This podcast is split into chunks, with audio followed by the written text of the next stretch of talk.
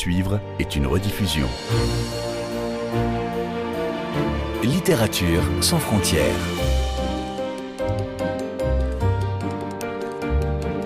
Catherine Fruchon-Toussaint. Fanny Renard. Bonjour à toutes et à tous.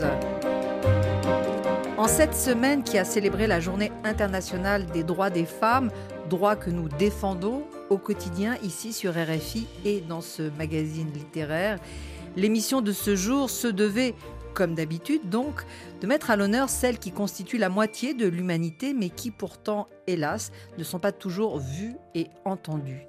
Et je salue aussi la naissance d'une toute jeune maison d'édition nommée Dalva, en hommage à l'héroïne de Jim Harrison, créée par Juliette Ponce, dont le catalogue sera exclusivement féminin. Les premiers titres sont à paraître en mai et nous en reparlerons. Mais pour commencer, place à une femme oubliée de l'histoire et qui pourtant a été l'une des grandes figures de Vienne en Autriche au tournant du 19e et 20e siècle. Musicienne, libre d'esprit, très indépendante, elle a su tourner le dos au carcan social de son époque et mener son existence comme elle l'entendait, quitte à en payer le prix. Son nom, Nathalie Bauer-Lechner, qui était aussi auteur, et c'est ainsi qu'elle nous reste aujourd'hui grâce à ses textes, souvenirs, mais surtout ses carnets consacrés au musicien Gustave Mahler, dont elle a été très proche, amie, amante et confidente. Bonjour Evelyne Blogdano. Bonjour. Après Madame Zola, Madame Proust, Le dernier amour de Georges Sand, sans oublier Une jeunesse de Marcel Proust, votre nouvelle biographie sort donc de l'ombre, cette inconnue remarquable, avec ce livre intitulé L'âme sœur, coédité par Stock et France Musique, et qui, à travers les liens très forts unissant Nathalie Bauer-Lechner et Malheur, fait le portrait d'une femme fascinante. Qu'est-ce qui vous a le plus touché dans son parcours? Le fait qu'elle ne soit plus connue aujourd'hui, qu'elle ait eu le courage d'une vie moderne? Ou son amour de la musique, tout simplement? Je crois que vous résumez assez bien tout ce qui peut toucher chez, chez Nathalie Bauer-Lechner. Oui, elle est oubliée. Je dirais que lorsque euh, vous dites que vous travaillez sur un, sur une, un sujet qui concerne une femme proche de malheur, évidemment, on vous parle d'Alma et non pas sa femme, sa future épouse, enfin son épouse future par rapport à Nathalie. Et le plaisir et, l'intérêt, c'est d'aller chercher comme ça des personnages euh, qu'on a soit oubliés, soit qui sont restés en effet euh, dans l'ombre. Mais c'est aussi sa personnalité, son caractère. Moi, j'aime beaucoup sa franchise, euh, son indépendance, euh, vraiment cette volonté d'être libre, mais aussi de euh, gagner sa vie en étant musicienne et en participant, ce qu'on a souvent oublié, à un quatuor de femmes qui s'intitulait donc le Quatuor Soldat Trugger, qui a eu un immense succès dans euh, l'Europe de la fin du 19e siècle et du début du 20e. Donc c'est un peu tout ça, toutes ces facettes qui m'ont euh, intéressée chez Nathalie. Donc elle naît en 1858 à Vienne dans une famille bourgeoise traditionnelle, père éditeur, mère au foyer. Et très vite, elle montre des dispositions euh, musicales, mais en dépit d'une éducation paternelle assez progressiste euh, pour l'époque, elle n'a pas le droit de faire euh, d'études euh, comme son frère. Et très jeune, elle se révolte contre cette injustice. De fait, est-ce qu'on peut dire que Nathalie est féministe dans un monde qui ne l'est pas du tout? Oui, c'est vrai qu'elle l'est euh, presque intrinsèquement, si on, peut dire. Et ça va avec euh, un souci euh, d'égalité, je pense, chez elle, et également avec cette indépendance dont on a parlé. Alors le paradoxe, c'est qu'elle ne va pas à l'école, elle est éduquée, ainsi que ses sœurs, comme on le fait dans cette bourgeoisie très tournée vers les arts, hein, euh, la famille, euh, malgré tout. Donc, elle est éduquée à la maison avec des précepteurs, mais elle va au conservatoire dès l'âge de 8 ans, conservatoire de musique de Vienne. Donc vous voyez, il y a une sorte de paradoxe dans cette éducation musicale très poussée qui va bien au-delà de, du simple apprentissage du piano, du violon euh, pour une petite fille. Et ce qu'elle a regretté, c'est-à-dire l'impossibilité, en effet, d'aller à l'école, euh, puis euh, au lycée comme, comme les garçons. Hmm. Alors ce caractère un peu révolté, elle, va l'avoir tout au long de sa vie euh, et même euh, avec son expérience euh, maritale, puisqu'elle épouse très jeune, à 17 ans, un homme plus âgé, Monsieur Bauer, donc veuf avec trois petites filles, et qu'elle va quitter assez vite, finalement, quelques années plus tard, pour vivre seule. C'est très rare, n'est-ce pas qu'une femme prenne une telle décision en Autriche à la fin du 19e siècle? Oui, euh, ça aurait pu la mettre dans une, euh, une situation euh, de, un peu de réprouvée, si vous voulez, ce qui n'est pas le cas parce qu'elle vit tout de même dans un milieu particulier qui est un milieu d'artistes, d'intellectuels, de médecins aussi, de psychiatres. Donc toute cette avant-garde viennoise qui va, bon, dont on connaît les plus célèbres, hein, évidemment, Sigmund Freud, un peu plus tard Stefan Zweig, Schnitzler, euh, Arthur Schnitzler. Donc euh, voilà, elle est dans ce milieu. Mais tout de même, elle trace sa route euh, de façon, là encore, indépendante. Elle a élevé tout de même durant quelques années ses petites filles, et puis elle restera en lien avec elles, mais elle revendique à la fois son indépendance et une passion qu'elle a pour un jeune philosophe passion euh, partagée euh, durant une dizaine d'années.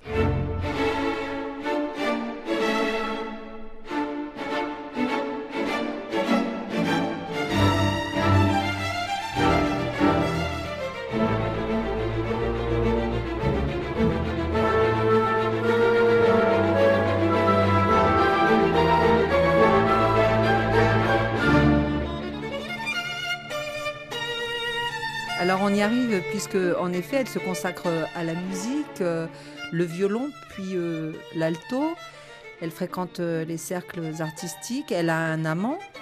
Et après quelques rencontres superficielles à des dîners où ils se croisent dans des soirées, Nathalie devient très proche de Gustave Mahler. Il a deux ans de moins qu'elle. C'est un jeune prodige, compositeur incompris, chef d'orchestre adulé, au caractère bien trempé, pour ne pas dire cyclotimique, homme à femme. Quelle sera exactement la nature de leur relation qui va durer euh, longtemps néanmoins jusqu'à la rupture plus tard dont on parlera évidemment? La toute première rencontre, elle se fait très tôt, puisque elle raconte qu'à l'âge de 18 ans, elle assiste à un concours de fin d'année du conservatoire, une répétition pour ce concours, et là, elle est vraiment frappée, impressionnée par le très jeune Gustave Mahler, il a 16 ans, et qui se fait euh, réprimander par le directeur de, de l'école euh, au moment de faire écouter sa symphonie. Donc déjà, il y a eu cette première, ce germe, c'est-à-dire que ce qui est vraiment à l'origine, je dirais, de leur relation, c'est l'immense admiration qu'elle a pour Gustave Mahler. Et c'est ce qui va probablement engendrer, si vous voulez, enclencher la suite des événements. Et puis, petit à petit, donc elle le voit, comme vous, l'avez dit, une ou deux fois, et puis elle le rejoint à Budapest, où il a proposé à ses amis de le rejoindre, et elle vit quelques jours euh, proche de lui, ils font des grandes promenades, ils adorent tous les deux euh, la nature, marcher et bien sûr la musique. Et c'est là que se crée un lien plus fort, qui au début, elle le dit, ce n'est pas une passion, c'est une sorte, on dirait, une amitié amoureuse, si vous voulez, un lien. Euh, elle dit nous étions comme frères et sœurs, c'est-à-dire qu'ils se reconnaissent dans euh, tout ce qui les rapproche. Et ceci va se poursuivre on peut dire que, en même temps, chez elle, il y a à l'évidence un amour euh, très très fort, euh, très puissant qui va petit à petit se, vous voyez, se développer. Euh, et il faut dire aussi que de la part de Gustave Mahler, il y a, euh, je dirais, une ambiguïté dans ses euh, sentiments, une ambiguïté qui n'est pas forcément euh, voulue, même s'il y a un côté un peu séducteur chez lui, mais qui est sans doute dû aussi à une ambivalence, c'est-à-dire qu'il adore cette jeune femme, cette femme, il aime être avec elle, il aime se promener, ils vont passer toute leur, enfin pendant dix ans les vacances ensemble, elle le rejoint à Hambourg, elle le rejoint un peu partout, donc ils se retrouvent, mais en même temps, je pense qu'il n'est pas dans les mêmes sentiments euh, amoureux et passionnés qu'elle va petit à petit euh, développer pour lui. Donc leur relation va euh, parfois trébucher, si vous voulez, sur ce décalage entre eux comme ça arrive, hein, ça arrive euh, à des gens très bien. Donc ça, peut arriver. Mais euh, le, je dirais un peu le, le problème, c'est que à certains moments, eh bien, euh, Gustave Mahler lui donne des, des gages d'attachement et elle peut bien sûr espérer, tout espérer en s'accompagner. Et on peut dire qu'elle lui donne, elle lui donne tout. Euh, d'une certaine façon. Elle lui donne tout, elle accepte tout, mais néanmoins, elle est suffisamment forte, euh, Nathalie euh, Bauer-Lechner, pour continuer sa vie professionnelle. Et comme vous le disiez, elle va intégrer cette magnifique formation, ce quatuor soldat Ruger, où elle joue de, de l'alto faire cette tournée pendant plusieurs années en Europe, être reconnue. Gustave Mahler lui-même dit que vraiment c'est une réussite exceptionnelle. Alors, à ma connaissance, euh, elle n'a pas interprété les œuvres de son amie euh, sur scène. Quel morceau pourriez-vous nous conseiller, Evelyne Blogdano, pour illustrer à la fois le lien entre les deux et aussi le talent particulier de Nathalie euh, Bauer-Lechner alors, ils ont souvent joué ensemble, mais dans l'intimité. C'est-à-dire que Mahler joue du piano et elle l'accompagne au violon. Donc j'ai pensé que peut-être l'adagietto de la cinquième, qu'on connaît bien sûr sous sa forme orchestrale grâce à Mora Venise, dans sa transcription pour euh, musique de chambre avec juste un piano et un violon nous donnerait peut-être une, jolie idée, une idée assez douce et belle de ce que pouvait être leur relation, tout en sachant qu'hélas pour Nathalie, cet adagietto est consacré à Alma.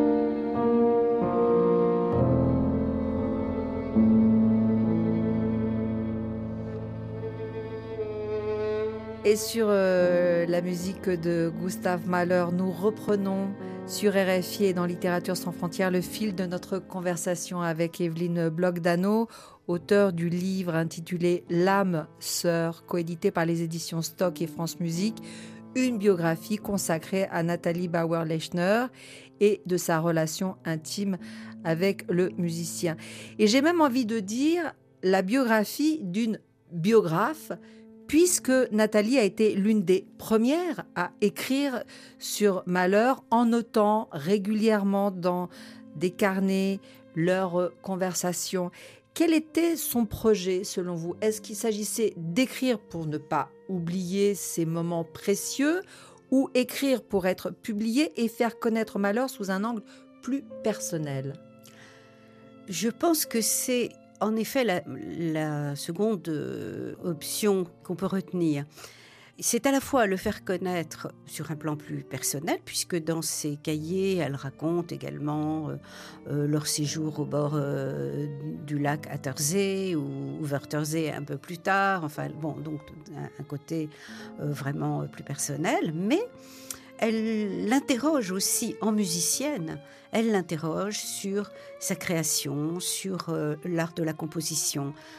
Donc c'est un document extraordinaire pour en tout cas les, quatre premières symphonies, puisqu'il va s'y livrer, je dirais presque de façon euh, technique, si vous voulez. Il donne beaucoup de, clés sur euh, sa conception de la musique et sur euh, ce que peut être l'art, mais pas seulement, je dirais aussi les exigences, disons, d'un grand compositeur et d'un chef d'orchestre, car en effet, il faut rappeler qu'il est aussi un chef d'orchestre. Et ces cahiers, donc il y a eu euh, au total 30 euh, cahiers, probablement n'épargnaient pas non plus enfin euh, l'entourage de Mahler parce que ça c'est le côté moi qui me plaît mais elle a un côté très direct très franc y compris concernant Mahler elle raconte des choses si vous voulez qui ne sont pas des critiques mais qui sont des petites anecdotes Bon, parfois trivial, en effet. Parfois trivial, euh, voilà. C'est vraiment avec un souci de, vérité, de, justesse qu'elle raconte tout ça. Donc d'une certaine manière, oui, elle est biographe, même si elle n'envisageait pas, vous voyez, de reconstruire, je pense, l'ensemble pour faire une biographie.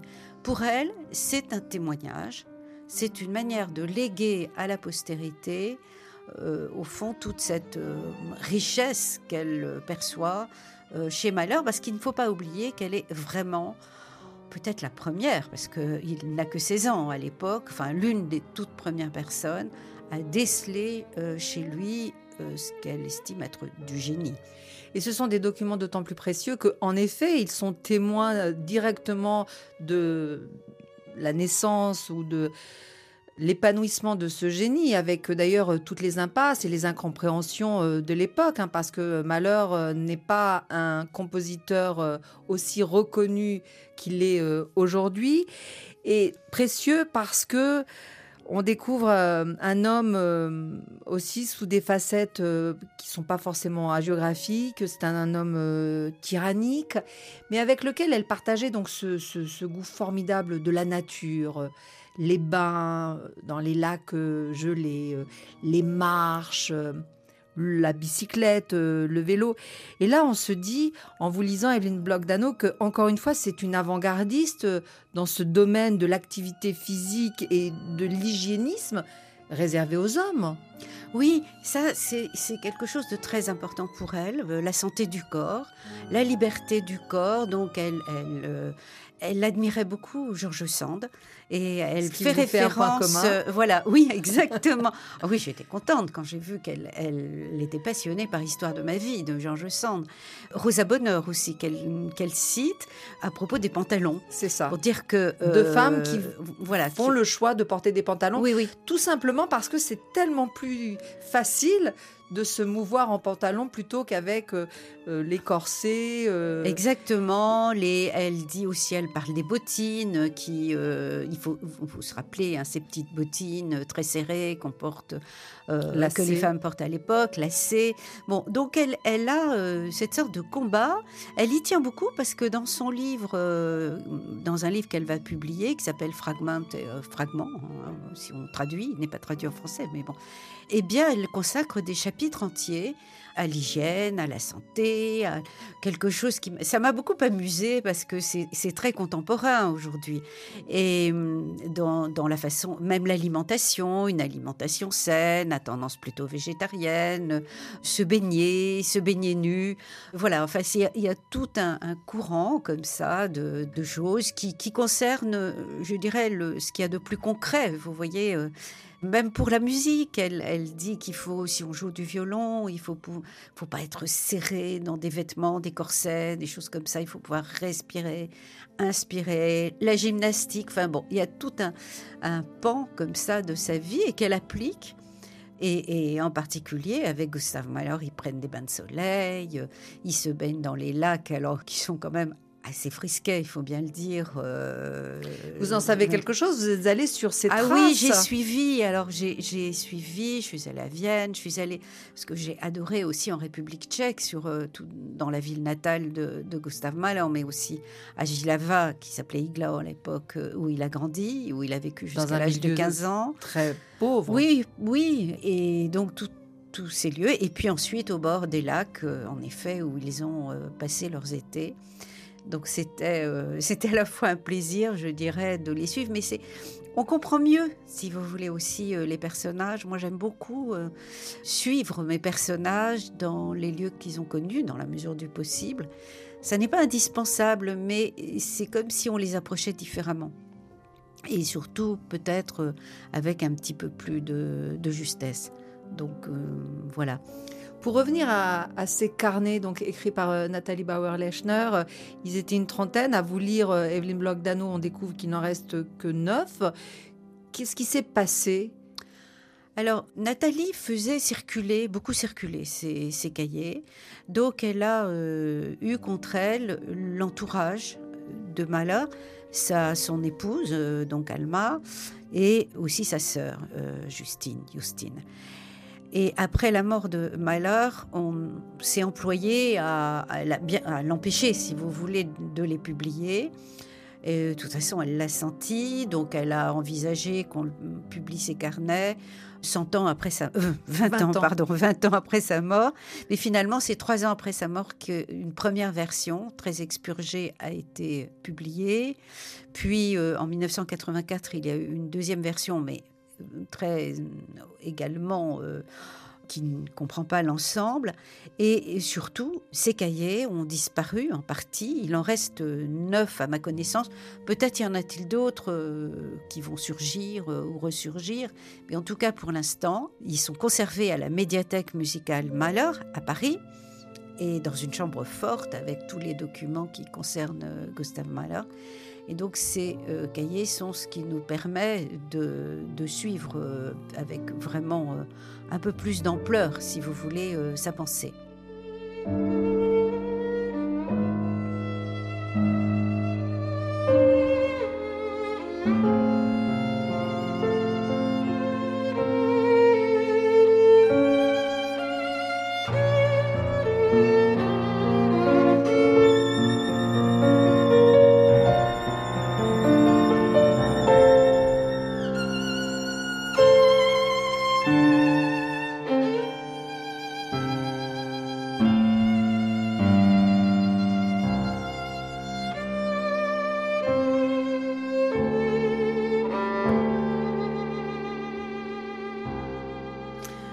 Sort euh, malheureux, euh, néanmoins, un peu euh, à l'image de la fin de leur relation, puisque janvier 1902 marque la fin de leur histoire. Racontez-nous pourquoi, Evelyn Bloch-Dano.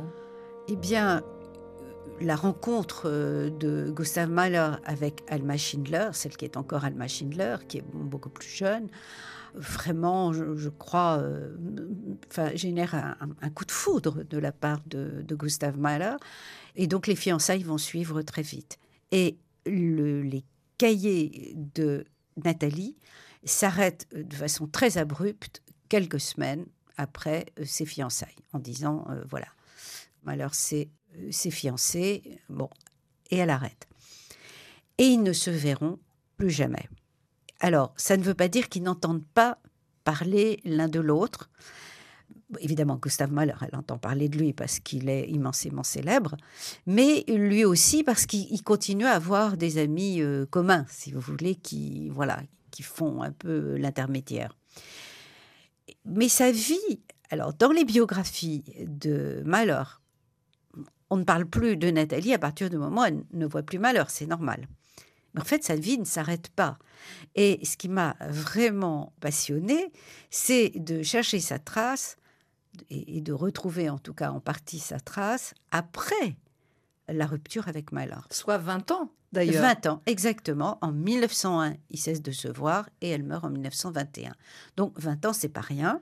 Et pour l'un, enfin, lui meurt en 1911, hein, euh, d'un arrêt donc cardiaque. 10 ans avant, exactement. À l'âge précoce de 51 ans. 51 ans.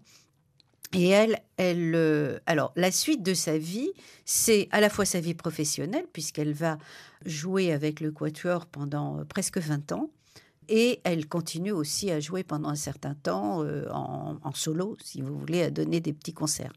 Et puis il va y avoir la guerre de 14-18, qui en Autriche a été particulièrement euh, sanglante et, meurtrière, et dont les conséquences aussi vont être très rudes. Donc là, on la voit petit à petit, euh, comme beaucoup de Viennois et d'Autrichiens, tomber dans la misère en tout cas dans une grande pauvreté, et elle va être hospitalisée dans euh, un, hôpital psychiatrique, euh, probablement je dis probablement parce que j'ai pas le diagnostic euh, exact, mais d'après ce qu'elle dit dans sa correspondance, il semblerait que ce soit un genre de, dépression, si vous voulez, dans lequel elle a sombré. Et elle, voilà, et elle continue assez difficilement malgré tout sa vie. Mais elle garde, et c'est ça qui, tellement touchant, c'est qu'elle garde une sorte de gaieté, de foi dans l'avenir, de foi dans la musique. Elle donne euh, des leçons d'alto à l'Institut Mozart de Salzbourg un an avant euh, sa mort. Bon, voilà, elle, continue quand même son chemin. Elle a des amants, parce qu'il ne faut pas du tout euh, non plus négliger ce côté-là. Elle tenait beaucoup à, je dirais, à, tout cet aspect, euh, je dirais, euh, sensuel de, de l'amour. Et voilà, donc elle, elle continue sa vie.